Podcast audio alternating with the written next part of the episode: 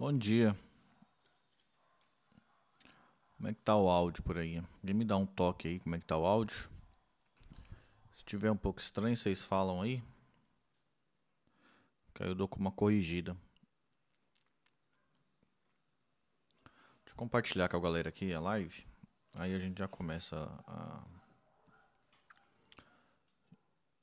Já retoma a leitura. Beleza?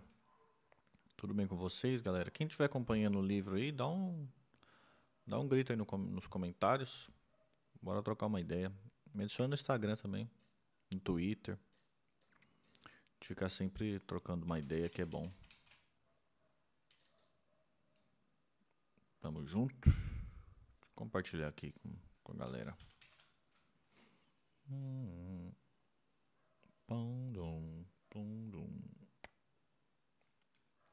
Compartilhar aqui que a live tá rolando, aí a gente já já começa a leitura. Estamos quase acabando. Qual é o próximo livro vocês querem, gente? Tava querendo ler o da Nara Leão, mas se tiver algum outro interessante aí, me dê um grito, por favor. Hum.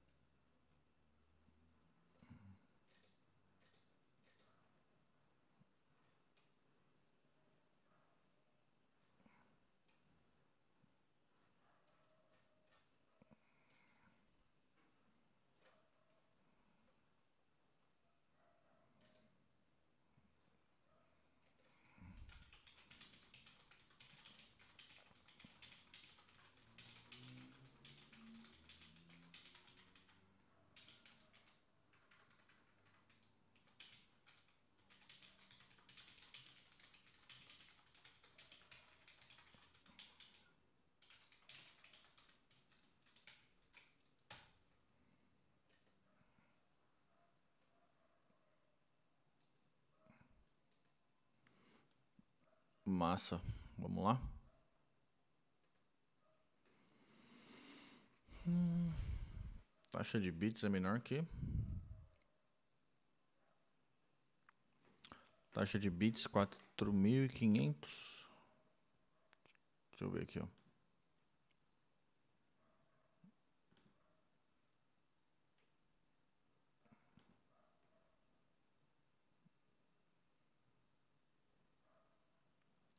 Ô louco, tá dois mil e quinhentos, que é quatro mil e quinhentos. Vamos ver se vai, né? Foi. Então vamos lá, galera. A reforma da saúde. O povo brasileiro continua a defender que a saúde deve ser uma atribuição do Estado, cobrando de suas autoridades um padrão de atendimento que só existe no Canadá e na Europa, e não nos Estados Unidos, por exemplo. Isso é mais uma evidência de que a tal propalada guinada à direita da população não ocorreu. Mal sabe a maioria de nossos concidadãos que isso não era assim recentemente, ali no país do regime militar. Isso foi obra da Constituição de oitenta e oito, Foi ela que, inspirada no estado de bem-estar europeu, tornou a saúde um direito de todos e dever do Estado. Até então, no Brasil, haviam três castas: os que podiam pagar por serviços privados, os que tinham carteira assinada e com direito à saúde pública, e cerca de oitenta por cento da população que não possuía direito algum. Da mesma forma, a maioria dos brasileiros continua sem entender o complexo sistema de atribuições e responsabilidades do SUS e tende a culpar o governo federal por todos os seus problemas. Isso porque seus recursos vêm do orçamento da União, estados e municípios, e sua rede é uma complexa associação de hospitais federais, estaduais, municipais e privados. Antes de apresentar minha proposta para esse sistema complexo, mais uma vez gostaria de lembrar que não sou um poeta ou diletante da área. Além de ex-prefeito e ex-governador, fui secretário de saúde do Ceará, convocado extra, extraordinariamente por meu irmão Cid Gomes, então governador, para universalizar o atendimento em atenção secundária, e o Serviço de Atendimento Móvel de Urgência, missão que desempenhei fielmente para o povo cearense. E é com base nessa experiência e na sinceridade que gosto de cultivar na minha relação com o povo brasileiro que sou obrigado a afirmar que não podemos, no espaço de um, dois ou mesmo três governos, oferecer ao povo brasileiro um sistema público de saúde de padrão europeu, simplesmente porque não somos ricos para isso. Em outras palavras, o problema principal do SUS é a falta de recursos crônica. Devemos sim diminuir a corrupção, o desperdício e a má gestão, mas não é isso que transformará nossa rede pública de saúde numa rede europeia, como afirmam os demagogos do discurso fácil e mentiroso que vivem de enganar a população. Vamos fazer uma ideia do quanto o nosso sistema de saúde é subfinanciado. A proposta de orçamento da União de dois mil e vinte prevê a destinação de cento e dezesseis bilhões ao SUS. cento e dezesseis bilhões de reais ao SUS, ao que, ao que vale o somente três por cento do total. Apesar de parecer um alto nível de recurso público para a saúde, quando considerado proporcionalmente ao P I B, só superamos dois países da O C D E, a Turquia e o México. Em dois mil e quatorze, União, estados e municípios, somados, gastaram em saúde seiscentos e quatro dólares por brasileiro. Para termos de comparação, a Finlândia gastou para isso dois mil quatrocentos e dez dólares per capita em dois mil e nove, o que está na média da O C D E. É simplesmente quatro vezes mais do que gasta o Brasil.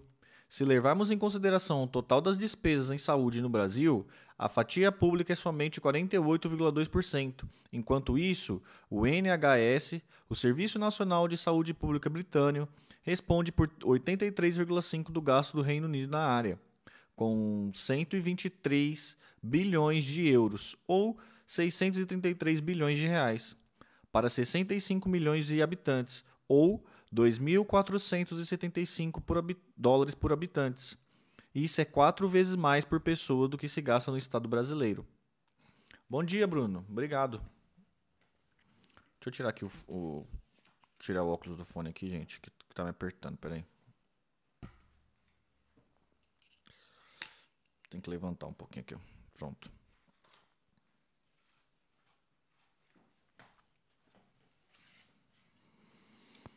Hum.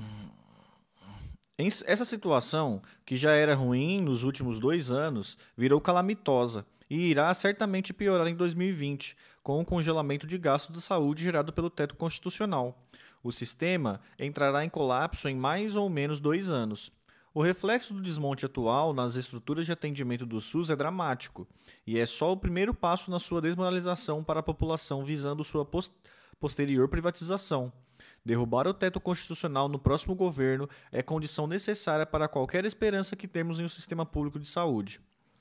Agora que temos claro o nível do nosso subfinanciamento na área, posso enfim afirmar, sem demagogia, que embora não possamos, no atual estágio de nosso desenvolvimento, ter um serviço de saúde de padrão europeu, podemos, entretanto, ter um sistema muito melhor. O N H S, modelo do SUS, foi criado em quarenta e oito, quando a renda per capita britânica era ligeiramente menor do que a brasileira atual. Evidentemente, não podemos comparar os custos e a complexidade do serviço de saúde disponíveis hoje com o disponível na época. Porém, devemos promover uma reforma do SUS porque há nele problemas estruturais e anacronismo que têm que ser enfrentados. E a solução disponível para aprimorar sua gestão e maximizar o aproveito de seus recursos. Vamos então descrever brevemente outros problemas de saúde no Brasil. Comecemos pela carência de médicos. Apesar de termos um número de médicos por habitante correlato ao de alguns países de primeiro mundo, a diferença é que aqui a legislação exige que todos os atendimentos de cuidados de saúde sejam prescritos e supervisionados por alguém com diploma em medicina. Não só essa exigência, que visa garantir que os procedimentos de saúde sejam feitos dentro do macro da ciência e da melhor medicina, como também a proporção de médicos que atuam somente em seus consultórios particulares acabam hipertrofiando a demanda por médicos e tornando nossa taxa por habitantes enganosa. Precisamos reestruturar a formação de modo a equilibrar o interesse dos estudantes com o interesse dos estados, que banca suas caríssimas formações, suprindo a necessidade da população com mais ofertas nas especialidades que sofrem com a carência de profissionais na rede pública de saúde. São habilitações como a de clínico geral, anestesista, pediatra e médico intensivista, por exemplo. Vamos buscar a formação de mais generalistas, aptos a se dedicar aos fundamentais e eficientes programas de saúde da família. Precisamos de uma solução permanente para o problema que não virá certamente da precariedade de importar médicos de Cuba, um país mais pobre que o Brasil. O acerto emergencial dessa solução não pode se tornar mais uma gambiarra permanente no país. Temos que discutir a criação de uma carreira de Estado para a saúde, nos moldes que já funcionam no Judiciário e no Ministério Público, por exemplo. Assim, um jovem recém-formado começaria a carreira nas pequenas comunidades interioranas, mas com a certeza de que, desempenhando bem suas tarefas, em algum tempo chegaria às grandes praças. Outro problema possivelmente mais dramático é o preço dos medicamentos. Um dos principais componentes desse problema é o do custo da química fina importada. Química fina, química fina importada usada na fabricação deles, o que encarece imensamente os tratamentos. Mas o problema mais grave é a das patentes, beneficia, beneficiando-se da lei de propriedade, intele, propriedade intelectual aprovada pelo governo F H C, simplesmente a mais entreguista e antinacional do mundo, e do sucateamento do I N P E, as corporações farmacêuticas internacionais perpetuam seus direitos de patente por tempo, além do necessário, e praticam preços muitas vezes exorbitantes. Já vimos aqui que, em dois mil e quinze, o gasto do Ministério da Saúde com medicamentos foi de quatorze bilhões, o que representou cerca de, o que apresentou um crescimento de setenta e quatro por cento na conta de sete anos. Muitos, quando consideram esse cenário dramático, perdem de vista que estamos falando da vida e da saúde de milhões de mães e pais de famílias, avós, filhas e irmãos de brasileiros e brasileiras. Não importa o que as restrições de financiamento nos imponham, temos obrigação moral de melhorar esse cenário. No que tange ao subfinanciamento da área, não nos resta saída a não ser revogar imediatamente a reforma do teto de gastos e retomar o ritmo acelerado do crescimento que perdemos nos anos oitenta. Se não ficarmos mais ricos, não teremos um sistema de saúde substancialmente melhor. No que diz respeito à gestão do sistema, tem algumas propostas. Primeira, a reforma da lei da patente. Devemos reduzir as brechas para a concessão e extensão das patentes de medicamento ao mínimo do pacto pelo acordo da O M C, aproveitando para isso projetos de lei que já tramitam no Congresso. Paralelamente, precisamos revitalizar o I N P E para proporcionar a rápida análise dos pedidos de patentes pendentes e futuros. dois. Complexo industrial da saúde. Já abordado aqui, é a condição indispensável para a redução dos custos de medicamentos e aparelhos de saúde de que precisamos. três. A informatização do sistema. Não podemos mais adiar a criação de sistema e de e-government no Brasil. E em nenhuma área eles são mais necessários para a redução das despesas e melhoria da qualidade do serviço do que na saúde. A começar pela efetivação de um cadastro médico único do cidadão, de preenchimento obrigatório por qualquer médico público ou particular. Marcação online de consultas que diminuíam Uh, que diminua o drama, o drama absurdo das longas filas de espera presenciais em algumas unidades do sistema. Criação de sistema online de avaliação dos serviços prestados por parte do usuário. Criação de um site aberto de diagnóstico diferencial nos moldes da N H S para consulta pública, entre outros serviços eletrônicos. quatro. A nova distribuição das atribuições da saúde.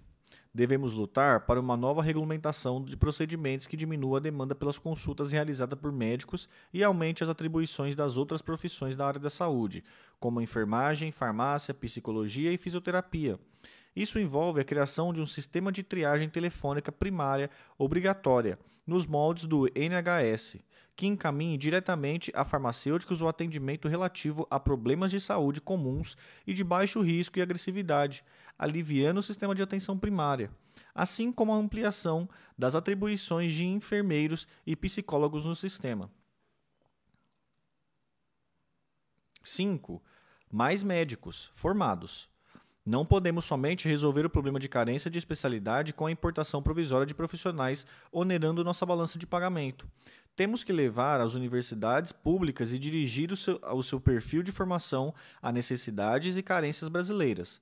Paralelamente, só podemos conceder autorização para a criação de novas faculdades de medicina que estejam direcionadas a essas mesmas metas.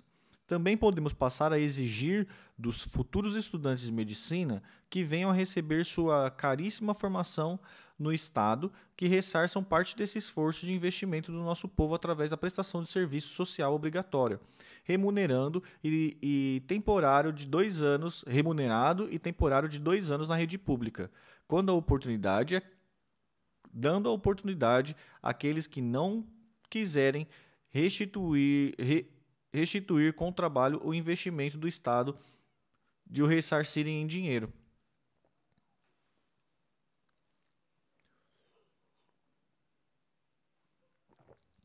seis. A distribuição de clientela e regulamentação. O aparente caos na saúde não deriva somente de seu grave subfinanciamento, mas também do fato de que o SUS está, décadas depois de sua criação, a meio caminho de sua verdadeira implantação organizacional.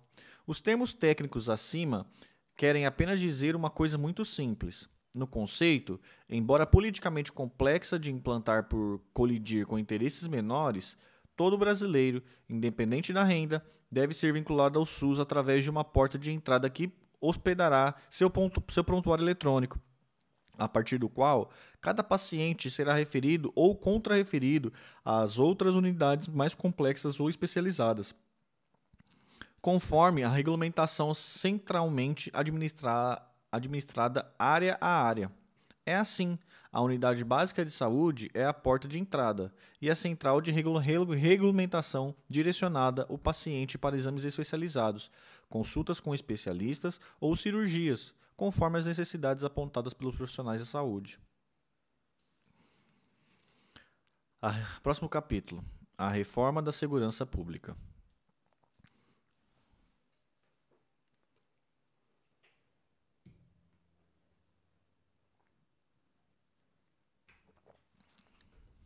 Gostaria aqui, humildemente, de reconhecer que não acredito saber a solução definitiva para a violência no Brasil.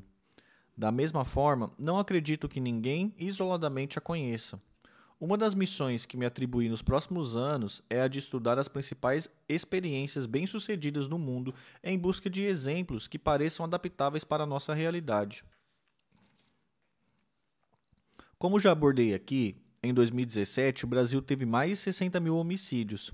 Em dois mil e dezesseis, registrou doze vírgula cinco por cento das mortes violentas em todo o planeta, tornando-se campeão absoluto de assassinatos. O Atlas da Violência em dois mil e dezessete não deixa dúvidas. O Brasil, a violência no Brasil tem classe, idade e cor. Estamos assistindo a um fenômeno conhecido como juventude perdida. A marcha do crescimento da morte violenta de jovens desde os anos oitenta, desde que o país estagnou, e a maioria dos jovens são inequivocamente homens de periferia, negros, pardos ou caboclos. Não menor é a quantidade nem diferente o perfil dos jovens a, a encarcerados. O Brasil já tem hoje a terceira maior população carcerária do mundo, com mais de oitocentos e doze mil detentos. É particularmente assustador constatar que essa explosão da população carcerária ocorreu nos últimos vinte e cinco anos, quando aumentou oito vezes, durante os governos P S D B e do P T. Particularmente do, no governo do P T, a política do encarceramento em massa se acelerou, recebendo um país com duzentos e trinta e nove mil detentos no início de dois mil e três, o partido entregou, ah, no final do governo Dilma, com setecentos e vinte e seis mil detentos. Acho que esse número é suficiente para questionarmos a eficácia, quando não a moralidade ou um impacto econômico da política de encarceramento em massa, já que a criminalidade só aumentou. No Brasil, no mesmo período, esse é um dado real, não é possível relativizar e nem se tratar de alisar bandidos, seja qual for. Se trata de constatar a ineficácia dessa política. Cumpre notar que nem a, a, a, a orçamentação, nem o desenho institucional do país em matéria processual penal, por exemplo, sofreram mudanças re, sequer remotamente proporcionais à escala, à escalada da violência e do medo entre nós. O atual colapso da segurança pública é sem precedentes no país e desafia nosso conhecimento do tema. É evidente que o modelo tradicional de repressão não está funcionando. Não serão slogan, frases feitas e personagens que resolverão, muito menos a, liberta- a liberação da posse e porte de armas ou o aumento do seu poder de fogo pelo governo federal. Esse tipo de ação vai contra toda a experiência internacional da diminuição da violência e é difícil acreditar que tenha qualquer motivação que não escusa e perversa. Estou convencido de que o governo federal tem que assumir as rédeas do problema e promover inovações institucionais na área. As direções de algumas inovações sugiro a seguir. Primeiro, evitar que as cadeias se tornem universidades do crime. Implantar uma política de segregação do preso perigoso daqueles jovens que entraram pela primeira vez numa cadeia, dificultando seu recrutamento por facções criminosas. Criar uma segregação no sistema carcerário também por tipo de crime, evitando que o preso se torne um generalista na criminalidade. Segundo, alterar o Código Penal de forma a evitar ao máximo penas de reclusão para presos que não ofereçam risco, riscos físicos às suas vi- vítimas, como portadores de pequenas quantidades de drogas, de forma que não se incorporem de fato à cadeia de comércio do tráfico, nem onerem o Estado encarcerado sem trabalhar. Terceiro, isolar os chefes de organizações criminosas e impedir a sua comunicação com os outros membros de suas organizações. Em dois mil e dezenove, o governo do Ceará, enfrentando a reação terrorista das organizações criminosas, aplicou essa ação com resultados excelentes na diminuição do número de assassinatos. Ainda é cedo para ter certeza da eficácia da medida, mas parece que estamos no rumo certo. É preciso reconhecer aqui que este talvez seja um dos únicos aspectos do governo federal atual onde uma medida na direção correta tenha sido tomada. Com o apoio do Ministério da Justiça, foram isolados os chefes das organizações criminosas. Quarto, criar um sistema único de segurança pública, centralizando e hierarquizando as articulações e ações, começando dos guardas municipais, passando pela Polícia Militar e Civil estaduais e chegando à Polícia Federal. Quinto, reorientar a Polícia Federal para duas grandes tarefas: repressão aos instrumentos do crime organizado, como lavagem de dinheiro e contrabando de drogas, e inteligência e investigação científica criminal. Sexto, restaurar a autoridade do Estado e a imagem de seus representantes máximos para diminuir a sensação de iniquidade, injustiça e impunidade generalizada. Sétimo, implantar um plano nacional de combate às milícias, que cresceram de forma descontrolada com um beneplácito das autoridades criminosas, tornando-se máfias brasileiras, que hoje ameaçam engolir o próprio Estado brasileiro e desafiam as autoridades das Forças Armadas. No entanto, apesar de sabermos que a violência é um fenômeno de múltiplas causas, não podemos ignorar que a maioria delas é o colapso econômico. A criminalidade no Brasil tem se agravado desde que o país parou de se desenvolver. Cerca de um vírgula sete milhão de jovens chegam ao mercado de trabalho por ano. E o Brasil, desde dois mil e quinze, fecha as postos de trabalho todos os anos. É evidente que hoje esse é o maior ingrediente da violência urbana. Jovens bombardeados pela mídia com expectativas de consumo imensas, que não têm sequer como conseguir o alimento de cada, o alimento de cada dia. Mais uma vez, vemos que o Brasil não tem opção. Tem que voltar a crescer, ou também violência não terá solução. Próximo capítulo. Que base social pode, podem sustentar um projeto soberano?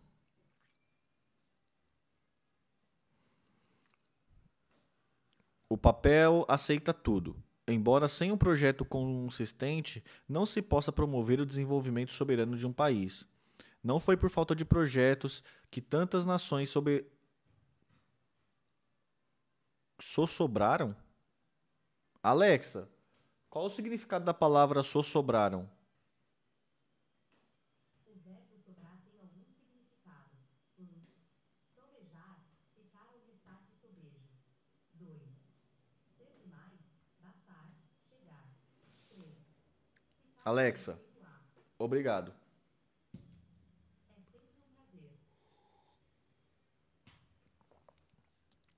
Tão importante quanto termos uma ideia do que fazer é termos uma ideia do que, de como fazer. Como vamos reunir a base social necessária para a realização de um novo grande projeto nacional de desenvolvimento? As pistas estão em nossa própria história. Como nos industrializamos? Como derrotamos a hiperinflação? O caminho sempre foi o mesmo, a política. E crises agudas favorecem a formação rápida dessas novas bases. Antes das eleições. Nosso sistema presidencialista tem, uma virtude, tem a virtude de permitir a construção de uma base política e partidária para um projeto a partir da campanha presidencial. O candidato constrói a base eleitoral a partir da proposta e, eventualmente eleito, a base partidária a partir do poder de, do cargo. A primeira etapa nessa construção é o diálogo com a sociedade, o esforço para mobilizar a atenção e o debate sobre o tema, furar o bloqueio da grande mídia e dos grandes partidos através do processo eleitoral. Essa é a oportunidade que temos de quatro em quatro anos para debater e decidir os rumos do país. Durante esse debate com a academia, os sindicatos, os empresários, os movimentos sociais, temos que ser capazes de conquistar corações e mentes para um grande pacto nacional entre quem trabalha e quem comanda a produção no Brasil. Temos dois canais, tendo os, tendo os canais e a oportunidade de um processo eleitoral. Quando a atenção dos cidadãos cansados de, e desesperançosos novamente se volta para a discussão dos problemas do Brasil, temos que promover a conscientização de que nenhum país sobrevive a mais de duas décadas de juros reais mais altos do mundo, nem a quase metade do orçamento nacional naufragado no serviço da dívida. Nenhuma nação sobrevive pagando de juros o equivalente a vinte e cinco por cento. De tudo o que arrecada em impostos e contribuição. Embora seja importante reconhecer que o governo atual diminui a taxa básica de juros, que remunera parte do título do governo, a Selic, o orçamento de dois mil e vinte ainda prevê o pagamento de incríveis quatrocentos e quinze bilhões de juros, o que, em proporção com toda a arrecadação da União prevista, dá os mesmos vinte e cinco por cento. Não construiremos essa nova maioria nacional sem falar a verdade, sem usar o processo político para formar, informar e ser informado.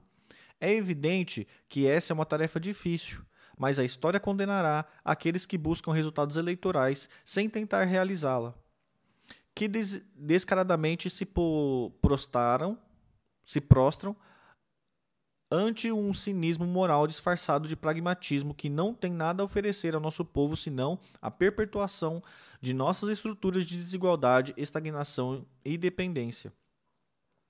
Depois das eleições, outra pergunta legítima é como vamos conseguir a base necessária no Congresso Nacional para um governo que se disponha a acabar com os privilégios de grupos tão poderosos. Novamente, devo dizer que não falo no tema sem conhecimento de causa. Já fui líder de oposição e de governo na Assembleia Legislativa, deputado federal, ministro duas vezes, governador, prefeito. Nunca deixei de conseguir form- formar a maioria necessária para governar e aproveitar os projetos de interesse da população. Mesmo quando versavam sobre temas políticos e polêmicos e complexos. Insisto com meus co-cidadãos que o Congresso, embora dramaticamente inconfiável pela maioria da, da população, não é o deserto de espírito público que parece a ela. Ele é heterogêneo, não só em relação aos, aos partidos, em sua maioria totalmente descaracterizada, mas também em relação aos interesses e aos compromissos moral de cada um. Simplificadamente, posso dizer que ele se divide em três núcleos: o de cidadãos sérios, apesar de visões de país diferentes, o de indivíduo que vê a legislatura como uma temporada de caça a negócios ilícitos, enriquecimento pessoal e tráfico de influência, e um terceiro grupo, oscilante, que vai pender para o tipo de processo que estiver sendo sinalizado pelo Executivo. De qualquer forma, uma maioria política e moral criada com um grande debate nacional gera um governo coberto pelo manto da legitimidade popular, favorecendo o reordenamento ao menos provisório das forças políticas por razões diferentes de negociatas, mais tempos de T V ou votos para barrar C P Is. Igualmente, quando temos no Estado novos governadores fortes e legítimos que querem recuperar a capacidade de investimento dos executivos estaduais, com uma liderança natural exercida sobre as bancadas de seus estados. Essa tarefa, nas mãos de um governo hábil e experiente, fica extremamente facilitada. O que a torna impossível é o governo federal entregue nas mãos de estagiários que nunca manejaram esse complexo trabalho. Precisamos no Brasil de mais Getúlios e Juscelinos e menos Dilmas e Bolsonaros. Os governos devem ser procurados e integrados nesse grande esforço de realinhamento nacional. Quem for escolhido para liderar esse grande projeto nacional como presidente tem a obrigação de negociar com aqueles que a população eleger como seus representantes, estaduais e federais, mas em, tempo, em termos republicanos, na frente do povo. Os seis primeiros meses do governo favorecem esse tipo de relação e a aprovação do programa escolhido pela população. Caso esse diálogo chegue a um impasse insuperável, insuperável naquele momento, devemos recorrer ao eleitor, seguindo o que está previsto em nossa Constituição. Essa convocação para o povo escolher diretamente seu destino acontece por intermédio de, ref, de referendos e plebiscitos. A tributação dos mais privilegiados, entre os quais se, con, se encontram os congressistas e juízes, ou a mudança no sistema de eleição para o legislativo, pode requerer o voto direto popular. A adjetificação dessas práticas democráticas comuns nos Estados Unidos e na Europa como bolivarianismo não deve nos intimidar. O terror de nossas elites em relação à manifestação da vontade popular é crônico.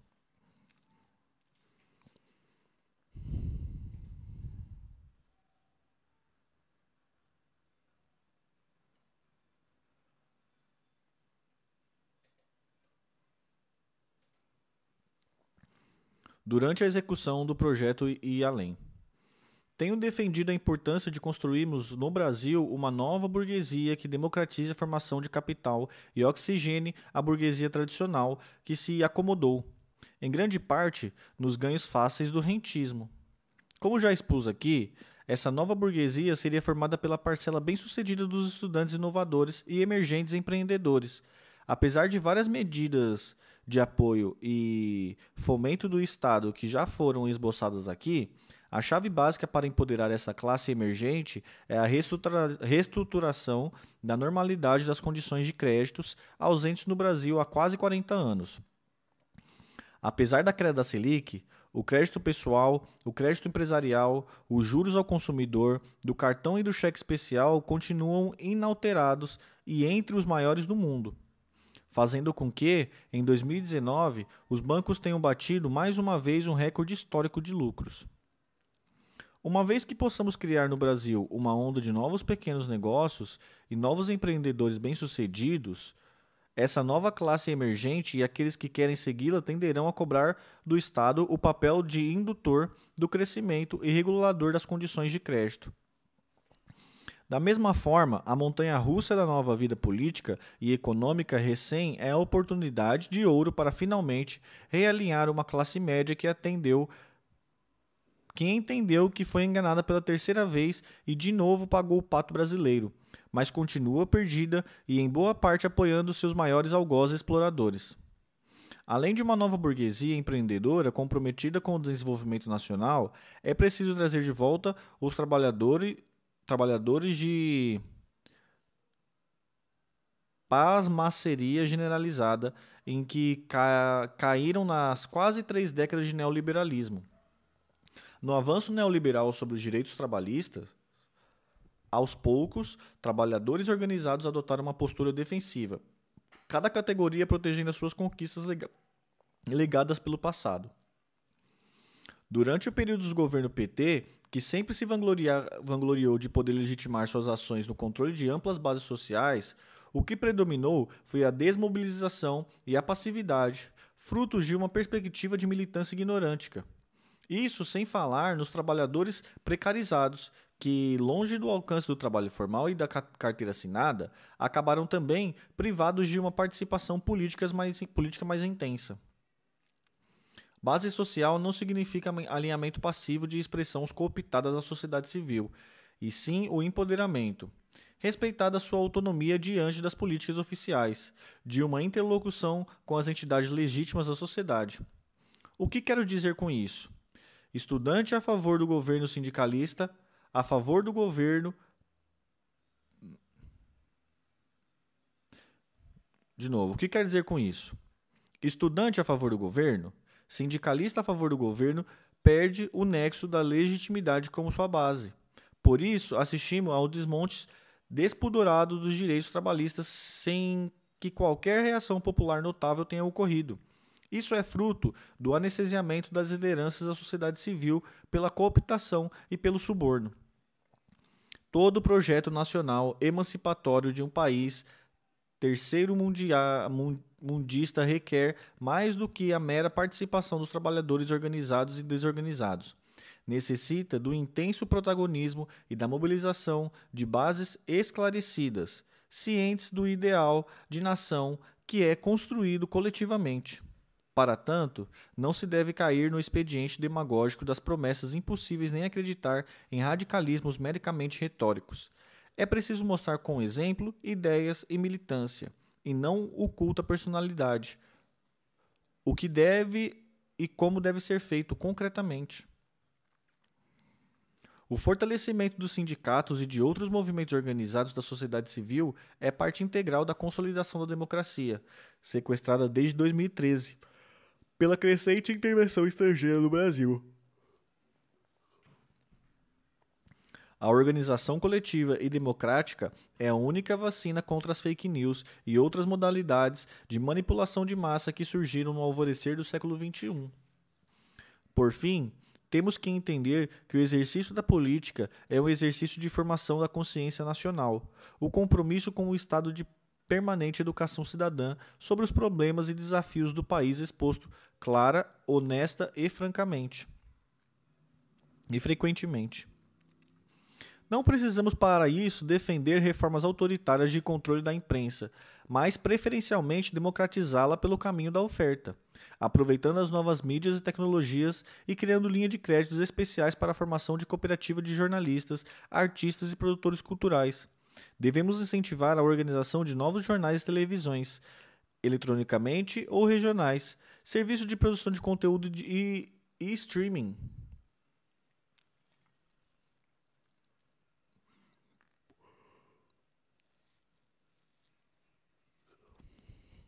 A mudança no perfil do consumo de notícias e entretenimento é irrefreável e, assim como na economia, democratizar o acesso aos bens é muito mais eficiente e menos conflituoso se for feito pelo lado de, da oferta, ou seja, da produção de novas opções de oportunidades. Acredito que, como diziam, dizia Churchill, um, um governante que reclama de sua imprensa é como um marqueteiro que reclama, é, um, é como um marinheiro que reclama do mar.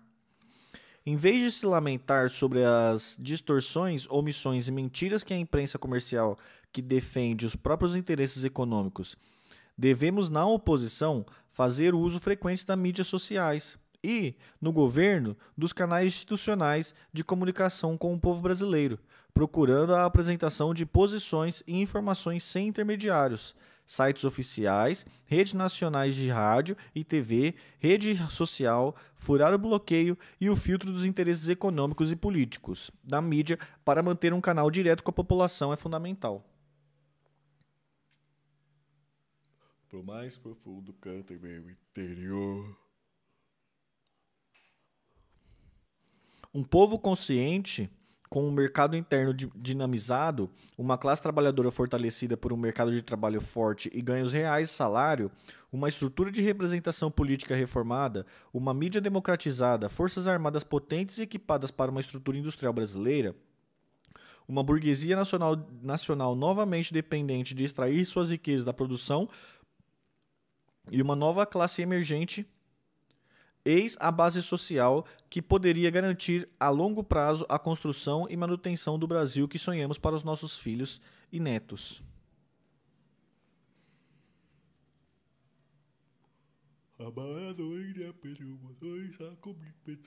Começa tudo. Bom, galera, chegamos aí por uma nova esquerda agora, é o próximo episódio. Estamos na página, deixa eu ver, cento e noventa e sete e são... Deixa eu ver quantas páginas são. Tcharam, tcharam. duzentos e sessenta e seis. Falta pouco, falta...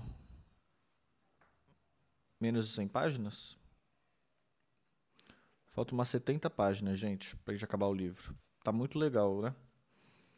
É, quem puder dar o joinha aí pra gente, incentiva pra caramba. E mais tarde eu volto com mais live aí. Hoje vamos continuar aquela música que eu tava produzindo lá, porque amanhã a gente já vai gravar ela, beleza?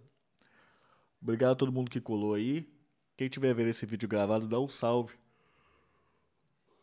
Nossa, bocejeira doida. Dá um salve aí nos comentários quem estiver vendo. Me siga também nas redes sociais, beleza? Falou, galerinha. Um beijo, até a próxima. Tchau.